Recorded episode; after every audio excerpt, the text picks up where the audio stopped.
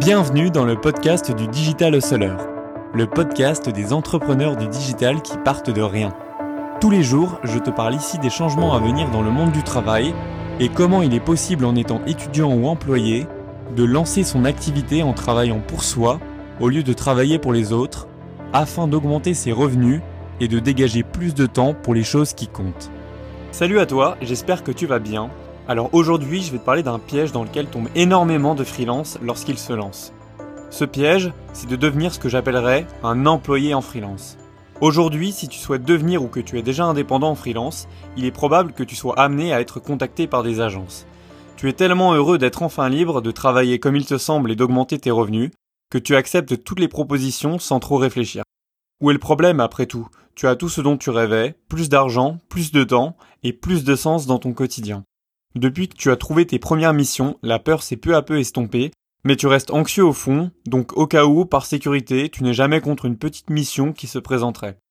Cependant, travailler avec des agences n'est clairement pas ta meilleure option. Comme les agences te contactent pour sous-traiter en tant qu'intermédiaire des missions pour leurs clients, tu gagneras moins que la valeur que tu génères. Moi, je considère même que ça revient à perdre de l'argent. Le délai de paiement avec les agences peut être de 30 jours fin de mois, soit quasiment 2 mois dans certains cas. En plus de t'imposer ces conditions, l'agence peut jouer sur la concurrence pour négocier tes tarifs à la baisse, ou encore te remplacer si les conditions ne lui conviennent pas. Ou encore, si l'agence te contacte alors qu'elle est en compétition ou en appel d'offres contre d'autres agences, eh bien si cette agence perd le client et que tu avais fait des projections de revenus par rapport à cette mission, tu peux te retrouver le bec dans l'eau comme un canard. Le genre de situation qui donnerait presque envie de redevenir employé dans le petit confort de ton ancien job. Je vais te raconter ce qui m'est arrivé quand j'ai commencé à travailler en freelance. La plupart de mes clients à l'époque étaient des agences. Et je suis tombé dans le piège de devenir un indépendant à leur disposition. Notamment une agence avec laquelle j'avais déjà effectué deux missions qui s'étaient parfaitement bien passées. J'avais été payé dans les une semaine. Puis, comme par magie, ils m'ont envoyé un contrat qui stipulait un paiement sous 30 jours fin de mois.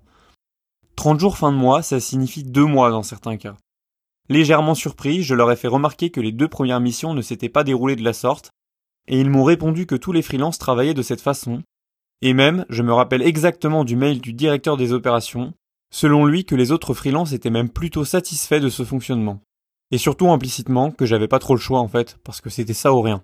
Bon, j'ai tenté de négocier, mais la réponse a été cordiale mais ferme. Je vous le fais en cinq mots, ce ne sera pas possible. J'ai mis un moment à comprendre ce que j'avais pris au début pour un manque de professionnalisme. M'envoyer le contrat après deux missions n'était pas une erreur de synchronisation de leur part, mais un appât. Et il a fonctionné cet appât. Les deux premières missions que j'avais effectuées avec eux étaient de beaux défis, et également très rémunérateurs. Donc j'ai mordu et j'ai signé leur contrat. Si je te raconte ça aujourd'hui, tu te doutes bien que mes péripéties avec cette agence ne s'arrêtent pas là.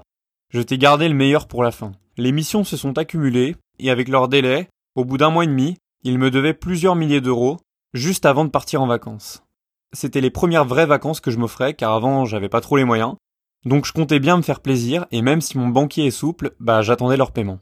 Après plusieurs relances, ils m'ont répondu que leur comptable était en vacances également, et qu'il procéderait au paiement dans une semaine à son retour. Entre temps, je m'étais débrouillé grâce à mon matelas de sécurité que j'avais constitué en bon élève du freelancing, et à mon retour de vacances trois semaines plus tard, toujours rien. Donc j'ai dû envoyer un mail légèrement salé pour que le paiement soit effectué trois jours plus tard. Soit en fait au total deux mois et demi pour être payé plusieurs milliers d'euros sur des missions que j'avais effectuées. À côté de ça, il y a eu aussi une agence qui m'avait vendu un contrat pour un client prestigieux, puis ayant décidé d'internaliser la mission après que j'aurais fait un travail de préparation et de conduite du projet. En gros, ils m'ont promis une mission, et dès qu'ils ont eu le plan de route, ils m'ont lâché pour le faire eux-mêmes.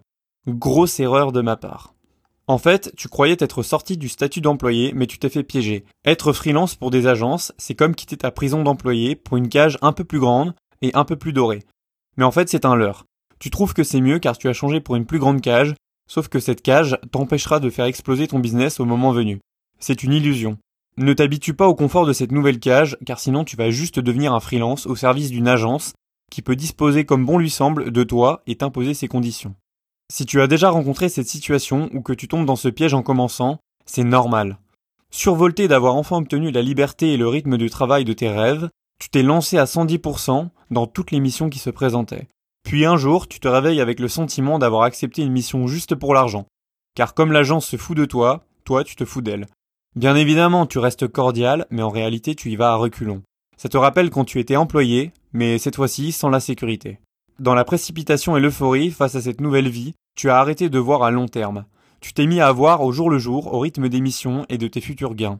Je te rassure, je suis aussi passé par là et je sais ce que c'est. Mais j'ai fini par en sortir. En fait, à l'époque, je n'avais exploré qu'une petite part du potentiel qu'offre le travail en freelance. Comme un chercheur d'or qui trouverait quelques pépites au-dessus d'un gisement. Il faut creuser plus profond pour dégager l'intégralité de la valeur que peut apporter ce nouveau mode de travail qu'est le freelance. Quand tu as l'impression d'être prise au piège, que ton business n'augmente plus, que tu te forces pour des missions inintéressantes ou que l'on t'impose des conditions que même un employé ne connaît pas, sache que tu as la possibilité de mettre en place un nouveau système. Au lieu d'être contacté par des agences et de trouver du travail, crée toi-même ton travail directement auprès des clients finaux. Tous les freelances qui dépassent les 5000 euros ne se contentent pas de travailler pour des agences ou d'attendre que le travail leur tombe dans les mains.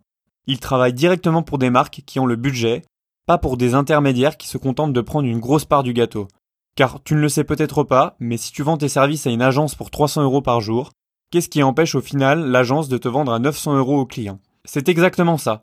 600 euros pour faire du lien. Moi, c'est ce que j'appelle de l'esclavage légal. Par exemple, mon activité a littéralement explosé quand j'ai commencé à travailler en direct pour des banques. En fait, je pensais même pas qu'à 26 ans, il était possible d'avoir de tels revenus. Tu dois savoir une chose. Les freelances qui explosent leur business travaillent directement à la source pour ceux qui ont le budget.